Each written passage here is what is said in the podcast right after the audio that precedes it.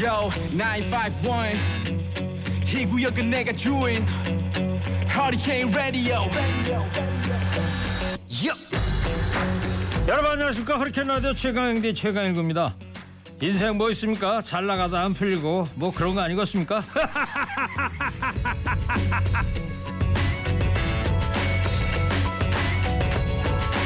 진상 총량의 법칙이라는 말이 있죠. 이른바 진상이 퇴사를 해도 곧 또 다른 진상이 생긴다. 관계에 지친 직장인들이 만들어낸 말입니다. 이 밖에도 불운 총량의 법칙, 실현 총량의 법칙, 고생 총량의 법칙 등등 총량의 법칙 앞에 붙이고 싶은 단어를 넣으면 별 무리 없이 뜻이 통하는데요. 어차피 닥칠 일, 그러려니 이겨내자. 이런 자기 위안과 지혜가 담겨 있는 것 같습니다. 인생 총량 불변의 법칙이라고도 합니다. 좋은 일도 힘든 일도 인생 전체를 놓고 보면 누구나 같다는 얘기입니다. 젊을 때 힘들고 고단하다고 실망하거나 포기하지 말라. 또 지금 좀 잘 나간다고 기고만장하지 말라는 뜻일 텐데요. 오늘도 그 말 위안 삼아서 묵묵히 일하는 모든 분들을 응원합니다. 그런데요, 요즘 같아선 더위 총량의 법칙, 폭우 총량의 법칙이 절실합니다. 팔월 구일 수요일 신호 거셨습니까? 좋은 음악 꼬아랄 뉴스 연중 무휴 하리케인 라디오 출격. 진서 태클을 걸지마.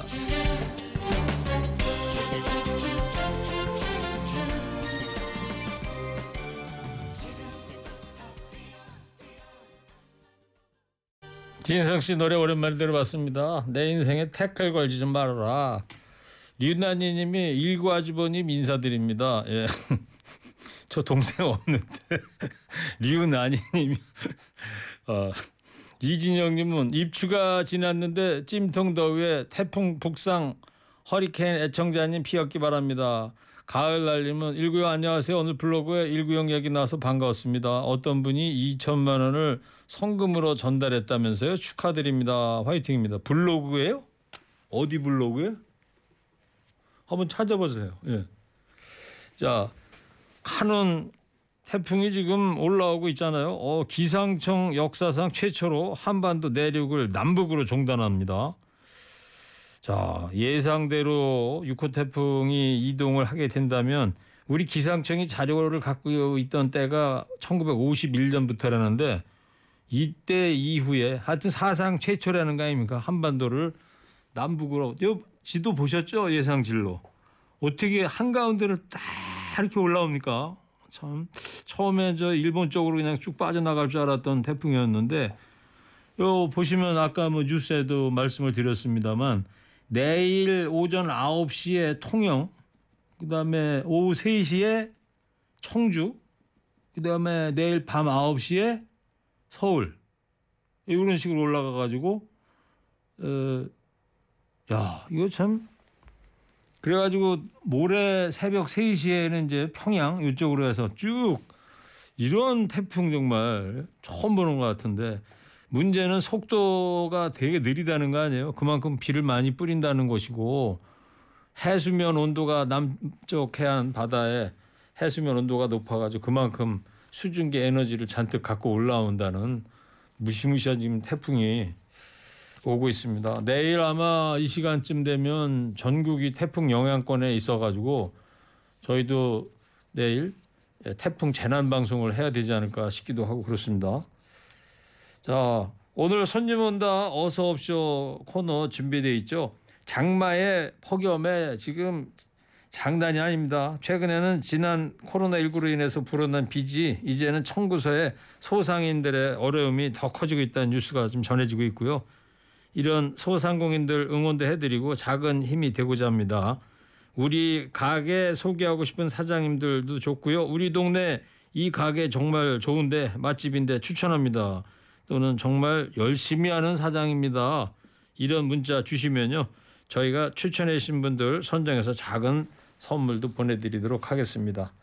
노래 한 곡 듣겠습니다. 남이 미운정 고운정.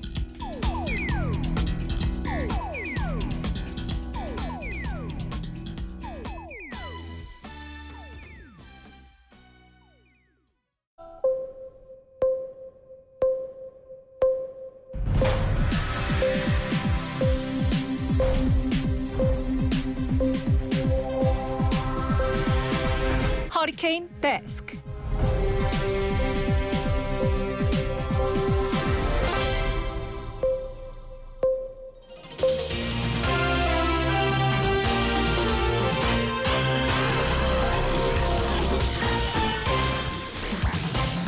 먹고 살기 힘들어도 지나치면 안 되는 세상 소식 전해드립니다. 허리케인 데스크.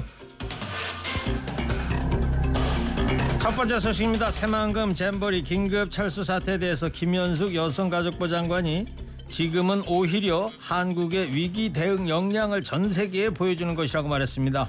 이어 그런 위기 대응 부분이 잘 반영돼서 부산 엑스포 유치에 영향을 주지 않을 거라고도 말했습니다. 잼버리 시작부터 부실한 폭염 대책, 위생 문제, 운영 미숙 등 각종 문제가 쏟아지면서 대회 준비가 미흡했다는 지적이 국내외에서 나오는 가운데 잼버리 주관부처 수장의 발언으로 적절치 않다는 비판이 제기되고 있습니다. 김 장관의 발언이 논란이 된 것은 이번이 처음이 아니죠. 영내에서 발생한 성범죄 의혹에 대해서 경미한 것으로 보고받았다라고 말하기도 했습니다. 또 기자들의 질문마다 세계연맹이 할 말이다, 전라북도가 할 말이다, 지금 검토 중이다, 이런 대답만 반복해서 준비를 더 해오라는 지적을 받기도 했습니다. 역량은 모르겠고요, 멘탈 하나는 인정. 사회생활할 때 가장 무서운 게 무능한 상사가 신념을 가졌을 때라고 하잖아요. 여전히 분위기 파악 못하는 모양입니다. 에스피씨 계열사인 샤니 제빵 공장에서 오십 대 여성 노동자가 기계에 몸이 끼어 크게 다쳤습니다. 심정지 상태로 병원에 옮겨진 후에 수술을 받았지만 위중한 상태입니다. 지난해 이십 대 노동자가 기계에 끼어 사망하면서 불매운동까지 이어지자 에스피씨그룹은 천억을 투자해 안전한 노동 환경을 만들겠다고 약속하고 대국민 사과했습니다. 그런데 이렇게 회장이 고개를 숙인 뒤에 열 달 사이 샤니 성남 공장에서만 세 차례나 끼임 사고가 났습니다. 안전경영위원회는 그동안의 사고 원인으로 지목된 열두 시간 맞교대 같은 장시간 노동을 개선할 방안은 아직 찾지 못한 것으로 전해졌습니다. 또 노동단체들은 노동시간뿐만 아니라 빠른 속도를 요구하는 관행도 사고를 부르는 원인이라고 지적했습니다. 개인의 잘못이 있을 수도 있겠지만요, 이렇게나 사고가 빈번하다는 건 작업 환경이든 기업 마인드는 구조적 문제가 분명 있다는 거겠죠. 돈이 우선이고 노동자의 안전은 제일 마지막. 이 마인드를 바꾸지 않는 한 어떤 대책도 소용없을 듯합니다. 다음 소식입니다. 경남의 지자체 기초의회와 의원들이 갑질 논란과 막말, 황제의전, 업무 추진비, 가족업체 몰아주기 등 잇단 물의를 빚고 있습니다. 진주시의회에서는 과도한 의전 매뉴얼이 공개되면서 논란이 되고 있는데요. 매뉴얼에는 식당에서 공무원이 먼저 들어가서 시의원의 수저와 물컵을 확인해라, 음식이 나온 뒤에야 공무원은 자리에 앉아라, 식사 중간에 시의원의 부족사항 챙기기 등의 내용이 담겼습니다. 이 매뉴얼은 식탁에 수저가 미리 준비되지 않았다며 시의원이 공무원을 질책하면서 만들어진 것으로 알려졌습니다. 시의원 여행 가방 받아 버스에 싣고 내리기, 후식 여부 챙기기, 호텔 아침 식사 때 직원 인사 등의 내용은 직원들의 반발로 삭제됐습니다.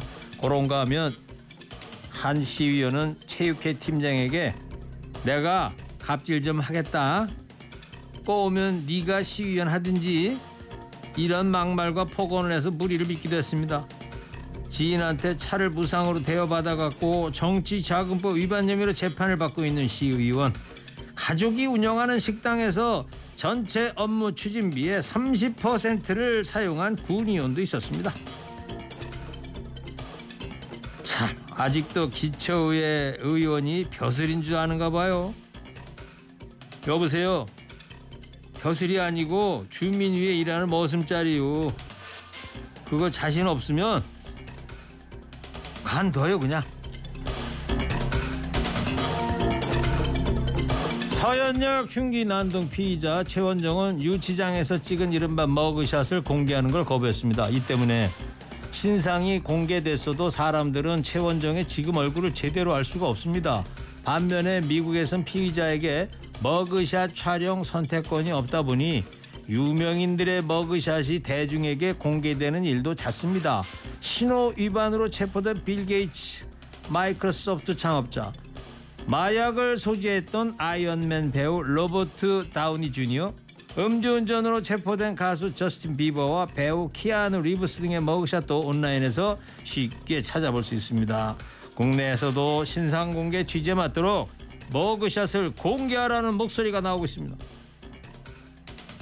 피의자의 인권이냐 국민의 알 권리냐, 그 사이에서 균형을 잡기가 쉽지 않아 보입니다.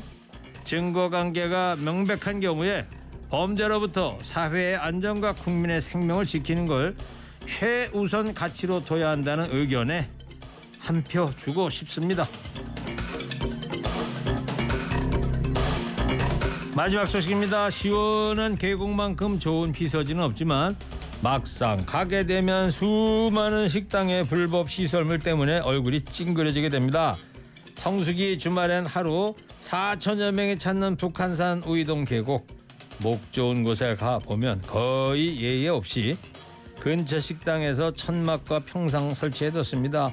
물가로 내려가는 길이 식당에 막히면서 음식을 주문하지 않고서는 계곡물에 발을 담그기조차 어렵습니다. 근데 백숙 세트가 이십오만 원, 음식값이 깜놀 수준입니다. 길만 틀어막은 게 아닙니다. 계곡물을 끌어와갖고 식당 안 수영장에 채워넣기도 하는데 여기서 나온 오염수는 별다른 여과 조치 없이 계곡으로 그대로 흘려보냅니다. 시설물도 오염수, 무단방류도 모두 불법이지만 식당 주인은 아랑곳하지 않습니다. 식당 한 곳에 부과되는 변상금이 평균 이백만 원이기 때문입니다. 불법을 저질러 얻는 이득에 비해 처벌이 터무니없이 약하다 보니 올해도 바뀐 건 없고 피해는 계곡에 피서온 시민에게 고스란히 돌아가고 있습니다. 이백만 원이면은 백숙 여덟 쌍만 팔아도 받을 수 있는 금액이네요. 계곡이 지네 것도 아니고 누가 봐도 이상한데, 아니 왜 매년 이런 거 하나 단속 못하는지 뭐라고 하시오.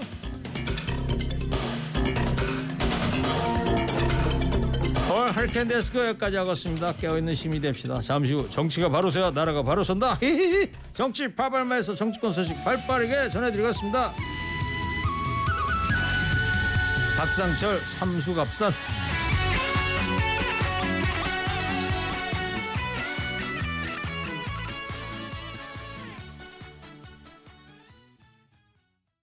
박상철의 삼수갑산 들었습니다. 신곡인가 봐요. 삼수갑산이 북한 함경남도에 있는 지명 이름이죠. 석삼자, 물수자, 삼수, 갑산. 예. 합쳐진 이름입니다. 매산자 산수가 아니고 석삼자 삼수라는 점. 예. 그리고 아까 제가 청자분 글 소개해드렸잖아요. 미스터 공군님께서 티비에스 어제 이야기 듣고 블로그에 올리셨다 그랬는데, 예, 찾아보니까 다른 청취자분들한테 뭐 알려드리려고 읽어드릴게요. 어제 운전 중에 티비에스 라디오 프로그램 허리케인 최일구 진행자의 떨린 목소리를 들었어요. 사연인즉슨 작년 겨울에 어려운 분들을 위해 써달라며 거금 이천만 원을 익명으로 기탁했던 분께서 이번에 또 수재민을 위해서 이천만 원을 허리케인 최일구 프로그램에 기탁했다는 얘기였어요.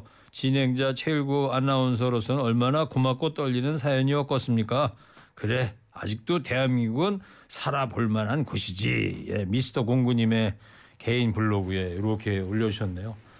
고맙습니다. 예, 잠시 후 정치 파발마하겠습니다. 지금 시각이 두 시 이십팔 분입니다. 티비에스 캠페인. 우리의 일상에 편리함을 더해주는 배달 서비스. 그러나 배달 노동자들의 마음은 편하지 못합니다. 음식 냄새나니 화물 엘리베이터를 타라는 말, 학교 다닐 때 공부 잘했으면 이런 일 하겠냐라는 말, 초인종을 한 번만 더 누르면 가만 안 두겠다는 말, 이런 폭언과 혐오를 그들이 아닌 내가 들었다면 어땠을까요? 마음에 상처를 내는 감정노동, 이젠 멈춰야 합니다. 이 캠페인은 티비에스, 안전보건공단, 안전한 일륜차 문화를 선도하는 오너스와 함께합니다.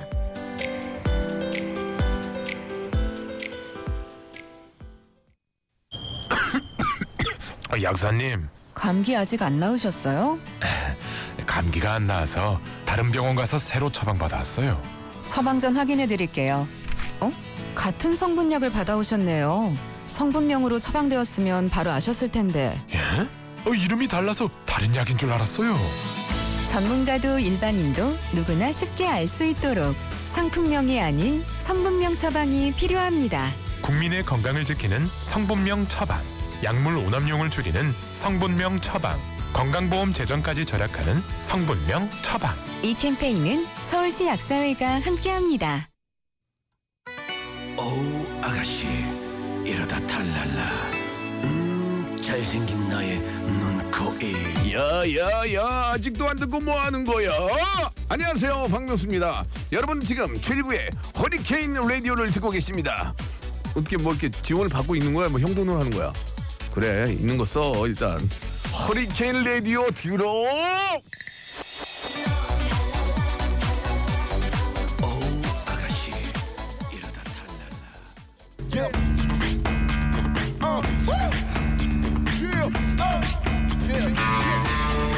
정치가 바로 서야 나라가 바로 선다. 정치권 소식 발빠르게 전달해드립니다. 정치 파발마.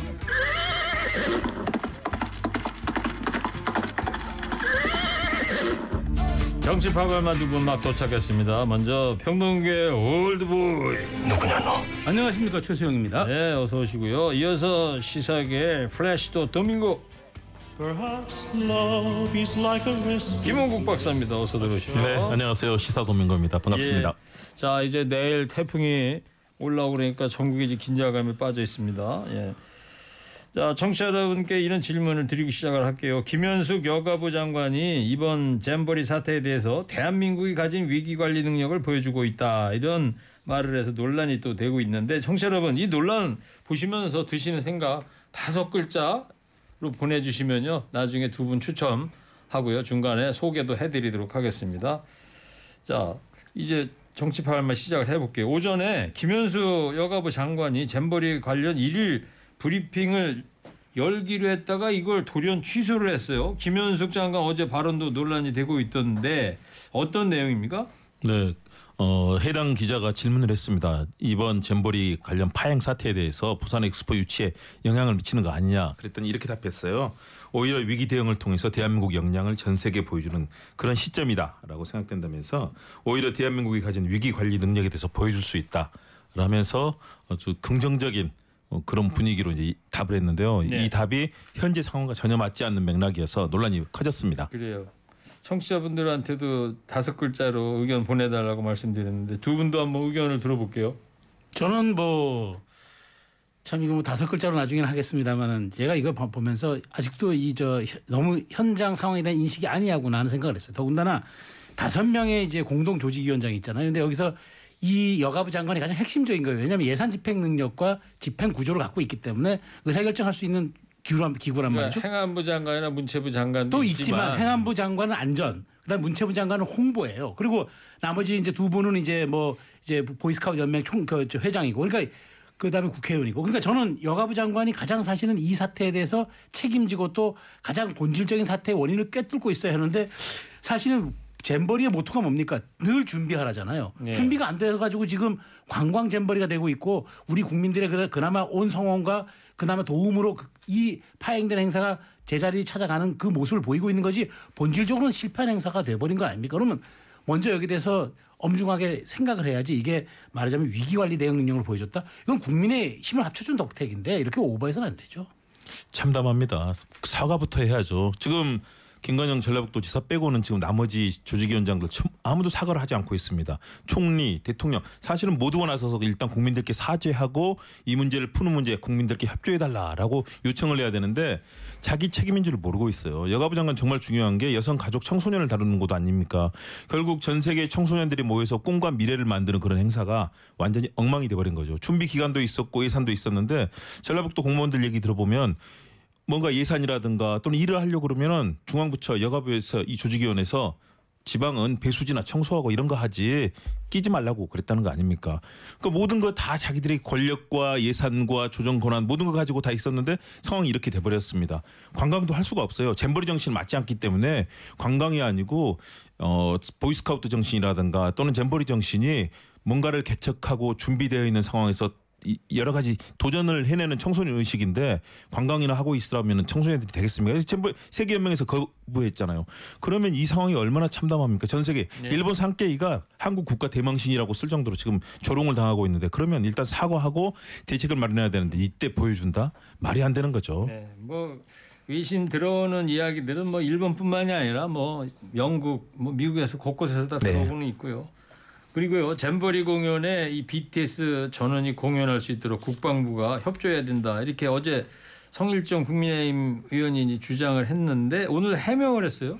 네, 그러니까 이제 그 아미들, 그러니까 특히나 이제 그 비티에스 팬들과 그다음에 여러 가지 우리 국내 여론도 아니 왜 이렇게 말하자면 관제로 동원해서 할 생각을 하느냐. 오히려 비티에스가 이거 마치 이제 잼버리 축제의 마지막을 장식해줘서 이런 식으로 이제 행사가 파행되지 않았다는 걸 보여주는 것으로 삼아야 되냐라고 이제 비판 여론이 있으니까 사실 성일종 의원이 비티에스 방탄소년단들의 병역 특례법 추진한 분들이 맞아요. 그래서 사실은 본인은 선의에서 얘기를 한 거다. 그러니까 마지막까지 피날레를 장식할 때 K-팝의 상징이고 K-컬처의 상징인 비티에스가 공연에서 만물이 지었으면 좋았겠다 그런 뜻이었지 결코 뭐 해달라 동원해달라 이런 뜻은 아니었고 오해하지 말아달라 이렇게 얘기를 했, 했기 때문에 저도 한 해프닝으로 보는 게 맞고요. 이분이 뭐 주요 당직을 맡고 있거나 이런 의사결정 구조에 있는 분이 아니잖아요. 그러니까 이런 제안을 했는데 저는 뭐 선의에서 나온 제안으로 봐요. 결국 뭐 실행되지도 않았을 것이고 그래서 저는 이 부분에 대해서 너무 과도하게 마치 뭐 여권이 이것을 주장했다라고 보기엔 조금 애매한 측면이 있다고 생각합니다. 네,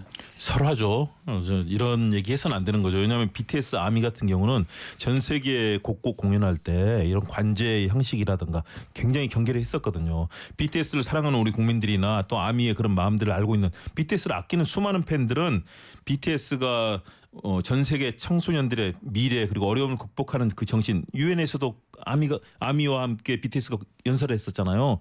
그 정신을 살려주길 바라고 있는데 마치 이렇게 파행이 되고 있는 곳에 동원돼서 하는 것들 여기에 대해서 비판하는데 그것을 자기 변명이나 하고 있고 정일정 의원이 과거에 뭐 정책위원장이라든가 주요 보직을 맡아서 지금도 그렇게 생각하는 모양인데 그러지 말고 도리어 이 사안을 여권 전체 책임이다. 스스로 책임이라고 생각하고 이 사안을 해결하기 위해서 노력해야 되지. 자꾸 비티에스 자극하고 아미 자극하고 연예인 또 문화예술인들이 있지 않습니까? 스포츠단까지 지금 폄훼하는 뭐 발언들이 너무 많습니다.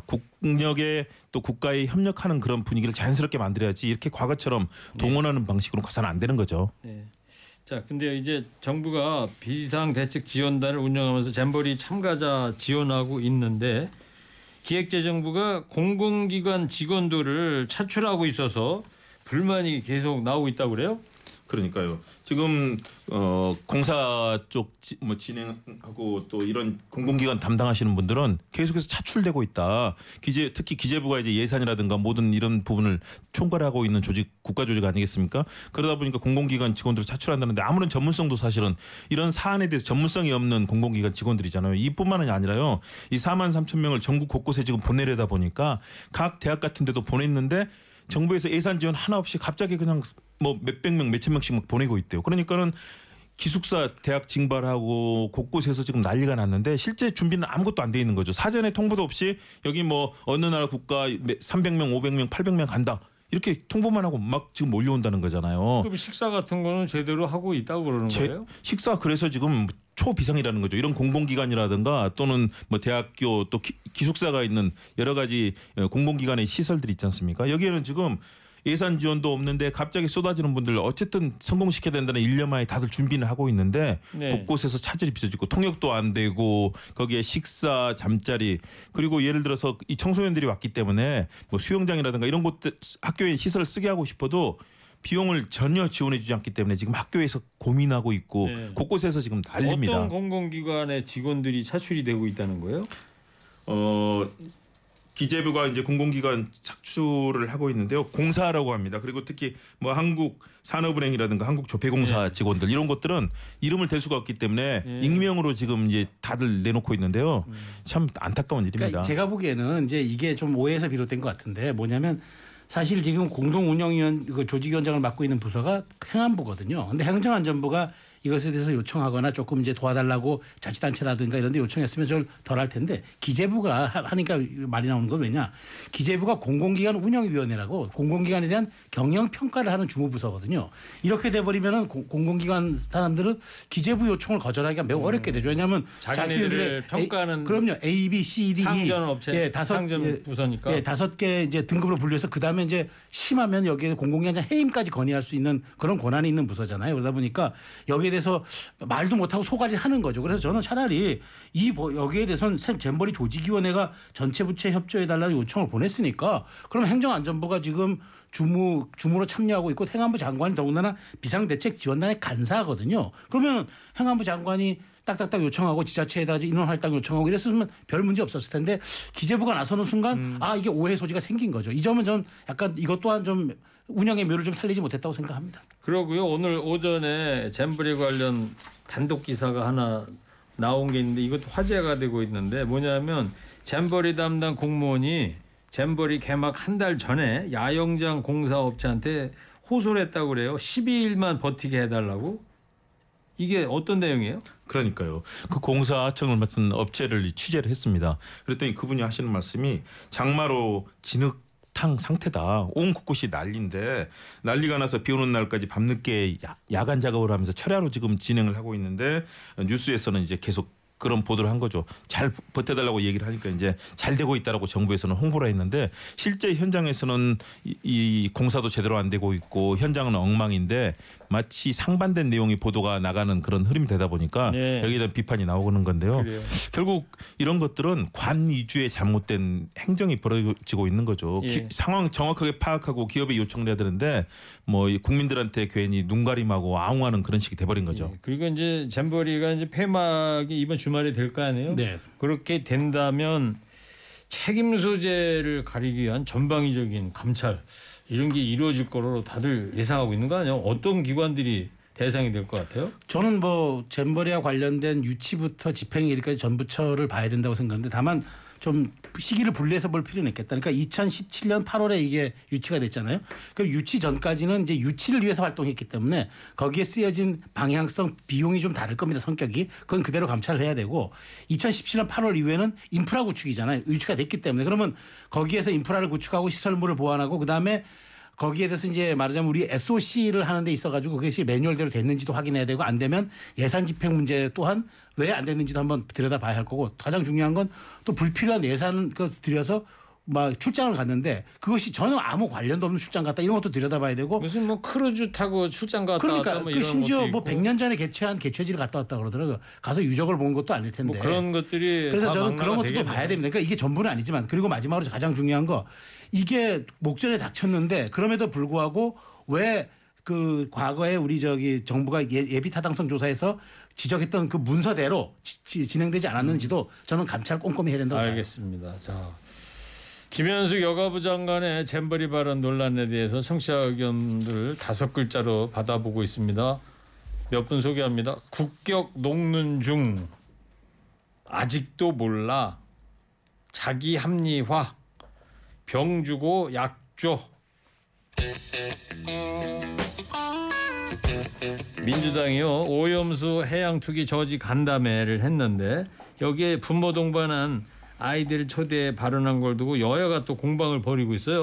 그렇습니다. 아니 저는 뭐 충분히 이제 말하자면은 어린이들도 와서 저기 얘기를 할 수 있다고 봐요. 근데 중요한 건 이건 후쿠시마 오염수 방류 문제예요. 저는 뭐 그레타 툰베리도 십 대 활동가고 다 좋습니다. 다만 이게 우리 미, 지, 그러니까 인류의 미래, 지구의 환경 이런 걸 토탈해서 얘기하는 좀 말하자면 미래 기후위기 이런 거라면 저는 이해가 되는데 후쿠시마 방류에서 육 세에서 팔 세 아이들이 어떤 지각력을 가지고 본인 발표합니까? 그러니까 저는 여기에 퍼포먼스로 동원했다고 보기 때문에 우리가 후쿠, 야당답게 후쿠시마 오염수 방류를 비판하려면 야, 여당이 주장하는 과학이, 과학에 대한 허점이 뭐가 있는지, 우리 국가가 어떻게 대비해야 되는지 이런 것들을 정확히 집어내야지 이렇게 퍼포먼스 위주로 행사한다? 저는 이게 전혀 뭐 국민적 동의를 얻을 수 없을 거라고는 봐요. 네, 그게 김기현 대표가 한마디 했더라고요. 그러니까 이건 아주 정치적 판단력이 미숙한 육, 팔 세 아동을 이렇게 홍위병으로 내세도 되냐. 이거는 말하자면 아동학대에 해당한다고 꼬집었는데 저는 네. 김기현 대표 말에 동의하진 않지만 최소한 이런 문제는 야당 대표가, 야당이 이런 식으로 무책임하게 퍼포먼스 위주로 가서는 안 된다고 봐요. 반면에 민주당에서는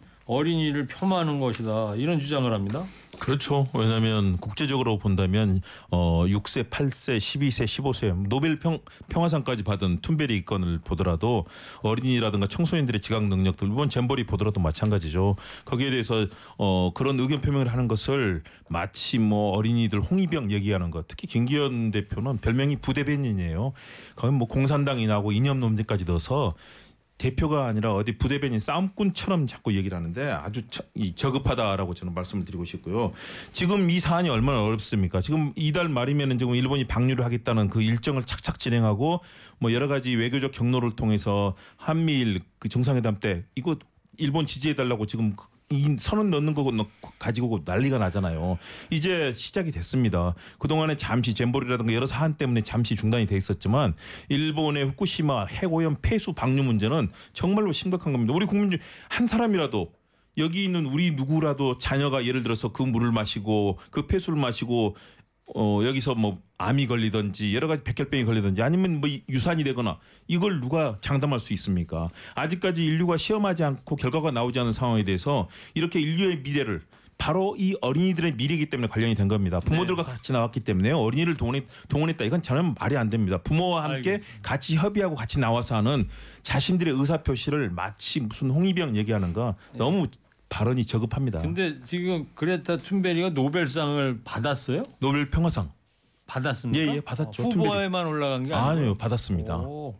그래서 전 세계적으로 화제가 됐죠. 네. 그래서 곳곳에서 강연을 하고 지금 전 세계 그 어린 청소년의 모델로 떠오른 거죠. 아, 죄송합니다. 저는 그냥 후보에만 올라간 줄 알았는데 자 근데 아이들이 그 어떤 발언을 한 거예요? 그래서 거기서 그런 얘기를 했죠. 그중에 한 어린이 얘기를 소개해보면 초등학교 이 학년인데요. 김모양이 이런 얘기를 했습니다. 내가 제일 싫은 건 우리나라 대통령이 핵오염수를 바다에 버리는 걸 찬성했다는 것이다.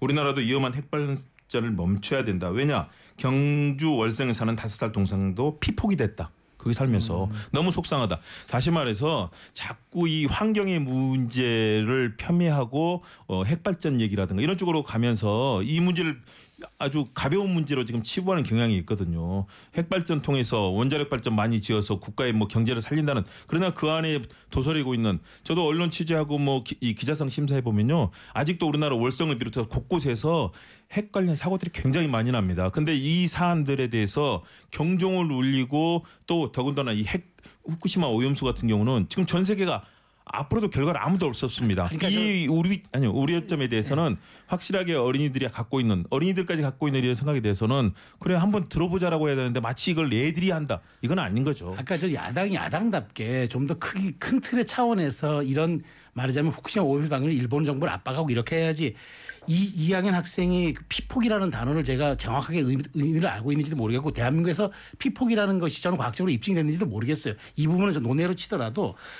우리나라 대통령이 핵 오염수를 바다에 버린 걸 찬성했다? 찬성하지 않았죠. 이건 일본 정부가 판단해서 시행할 일본 정부 책임질 문제예요. 이건 다 남의 나라가 뭐라 하는 거 없어요. 다만 니들이 방류하는 만큼 책임을 지고 거기에 온당한 결과에 대한 니들이 거기에 과학적으로 입증하고 책임져라. 우리가 그렇게 얘기한 거죠. 언제 찬성을 했습니까? 이런 식으로. 네. 그러니까 저는 이런 식으로 이제 말하자면은 너무 야당 야당답게 해야지 이렇게 퍼포먼스 알겠습니다. 위주로 하는 게 좀 과연당하는 다르다고 얘기예요. 생각합니다. 왜냐하면은 야당이 야당답게 하는 건요 정책에 대해서도 지금 국제사회 여러 가지 제소를 비롯해서 다양한 활동을 펴고 있는 거예요. 그 중에 한 이, 일환입니다. 그리고 피폭이라는 이 상황에 대해서는 많은 과학적인 검증이 이루어졌고 이 어린이가 그걸 이해하지 못한다고 하면 그 어린이를 폄훼하는 거죠. 네. 그 용어를 일단 쓸 수 있는 그 지각 능력이 있기 때문에 쓴 건데 그걸 마치 내가 많이 알기 때문에 얘는 모를 것이다 이렇게 얘기하는 자체가 그 네. 어린이에 대한 폄훼죠. 자 그리고 이제 한미일 정상회담이 이제 열흘 남았어요. 근데 이 정상회의 때 기시다 일본 총리가 오염수 관련해서 뭐 브리핑을 준비한다는 얘기가 있어요. 뭐 그런 얘기들 있긴 한데요. 저는 모르겠어요. 뭐 한미, 그러니까 한국하고 미국 정상을 들러리 세워서 한다 이런 얘기 있는데 우리가 뭐 그 들러리 설 이유도 없고 그다음에 미국도 여기에 동의하지 않을 겁니다. 그러니까 일본은 책임지고 본인들이 자기들이 안전성이 입증됐다고 해서 방류하면 됩니다. 그래서 돼서 거기에 대한 결과에 대한 책임을 지면 되는 거예요. 이건 뭐 인접국가의 허락을 얻고 안 얻고의 얘기가 아니니까 다만 일본 정부가 이렇게 했을, 했을 때는 국제사회에 이런 다운, 온당한 책임을 져라. 저는 그 말씀 드리고 싶은 거예요. 네. 그게 바로 여기서 이제 멈춰 있는 거거든요. 이미 사실상 일본의 조치를 우리는 수용한 거랑 마찬가지입니다. 정부가 구체적으로 반대하지 않고 일본이 이 아이에이이라든가 있잖아요. 여기 국제기관을 통해서 검증해 나오면 근데 그 검증을 일단 우리는 믿을 수 없는 거잖아요. 거기에 대해서 수용하겠다는 다시 말해 상대에 대해서 반대를 전혀 하지 않고 있습니다. 우리 국민의 생명과 안전에 대해서 반대하지 않고 있는 게 사실상 수용이나 마찬가지인 거고요. 그렇기 때문에 일본은 한미일 정상회담에서 자기네 지지하라고 지금 미국과 한국의 지도자한테 압박을 가하는데 그게 잘 안 되고 있기 때문에 이런 상황이 벌어지는 거잖아요. 일본의 그런 거에 대해서 강력하게 항의하고 철회하라고 해서 우리 국민의 생명과 안전을 지키는 게 국가의 할 일이지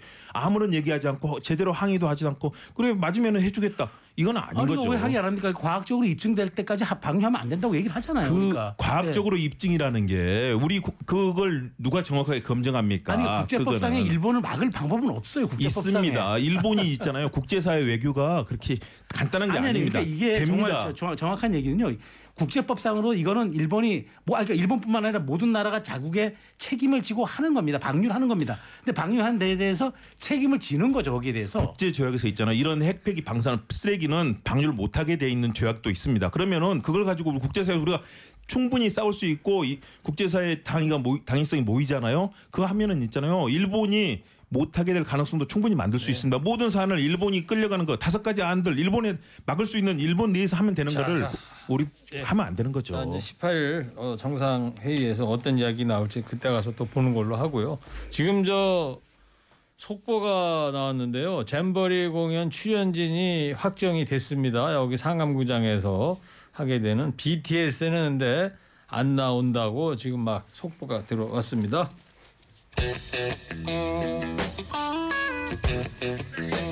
자, 해병대 고 최수근 상병 사건과 관련해서 얘기 좀 간단하게 하고 갈게요. 지금 삼 주 전에 수색 작업에 투입돼 숨진 고 최수근 상병 사건 조사한 수사단장이 해병대 수사단장인데 항명죄로 이제 보직이 해임이 됐단 말이에요. 자. 내용을 좀 먼저 좀 간결하게 좀 네네 부탁할게요. 수사단장이 이제 수사 결과에 대해서 어, 혐의자 여덟 명의 업무상 과실 혐의를 확인을 했습니다. 네. 그리고 나서 경찰이 입첩하겠다라는 걸 이제 대면 보고를 그러니까 해병대에서 이제 조사해가지고 경찰에 사건을 넘기려고 넘기겠다고 하면서 국방부 장관 해군 참모총장에게 보고를 했어요. 어, 그런데 이제 군에서는 이것을 넘기지 말라라고 했는데 박 단장이 그런 명령을 어기고 이제 사천, 사건을 입첩했다. 라는 것이 지금 그 이제 군의 입장입니다. 수사단장이 입장이 나왔다면서요? 네네 그러니까요. 뭐래요? 그래서 박정훈 수사단장이 이제 대령입니다. 수사단장이 그런 입장을 내놓았는데요. 초기에 윤석열 대통령이 엄정하고 철저하게 수사해서 이런 일이 제발 하지 않도록 하라라고 지시했다. 그래서 대통령의 지시에 따라서 억울함을 남기, 남기지 않도록 하기 위해서 수사를 이첩했다. 그건 당연히 해야 될 일이다라고 얘기를 하고 있고요. 네. 여기에 대해서 본인이 보직이 해임돼 있는데 앞으로 시종일관 정정당당하게 자기 입장을 밝히겠다라고 지금 얘기를 하는 상황입니다. 예. 국방부에서는 이 입장이 뭐가 나오고 있습니까? 국방부 입장은 이제 박 대령을 항명 집단 항명으로 이제 이렇게 해서 그 감찰단에 넘겼는데 네. 결국 이제 이거잖아요. 이게 원래 이제 수사기관에 원래 당초 경북경찰청 이첩하기로 돼 있었는데 이걸 이첩을 했다, 이첩하지 말라고 했는데 이첩했다고 하는 건데 저도 사실 여기서 의구심이 들어요. 왜냐하면. 이건 헌병, 그, 저, 그 해병대 감, 수사단이 수사해서 결론 내려서 국방장관에게 보고한 보고한대로 결론이 나야 되는데 이걸 왜 이첩했다고 그 수사단 산장을 이렇게 보직기만 하는 저도 이해가 안 되고 네. 또 하나 중요한 거는 이 여기서 가장 중요한 거는 유가족들이 억울함을 갖지 않도록 수사 결과를 엄정히 내주는 거잖아요. 그게 포인트인데 왜 다른 게 이렇게 혼란과 혼선을 빚는지 좀 모르겠네요. 네. 자, 그 하여튼 이제 국방부가 최상병 사건을 의도적으로 축소하려는 거 아니냐 이런 의혹이 나오는 건데 자 짧게씩 한 말씀만. 전 그러면 안 된다고 봐요. 정말 네. 이거는 엄정하게 조, 조사하고 뭐 박 박정훈 대령인가 이분의 네. 반론도 충분히 듣고 저는 어, 감찰을 진행해야 된다고 봅니다. 예, 과거에는 다 군에서 수사했지만 민간 경찰에 이첩하는 거는 이 축소라든가 여러 가지 외압을 막기 위한 거잖아요. 그렇기 때문에 저는 원칙적으로 해서 방금 말씀하신 것처럼 정확하게 사인 규명하고 밝혀져야 된다고 알겠습니다. 봅니다. 자, 시간상 두 분 한 줄 평은 오늘 못할 것 같습니다. 자, 오늘 의견 보내주신 청취자 두 분 추첨했습니다. 육사육사 육일육일 두 분께 작은 선물 보내드리도록 하겠습니다. 정치 파발마 최수영 평론가 김홍국 박사였습니다. 두 분 고맙습니다. 감사합니다. 네, 감사합니다. 보라가 부릅니다. 아싸. 예, 저는 세 시에 돌아오겠습니다.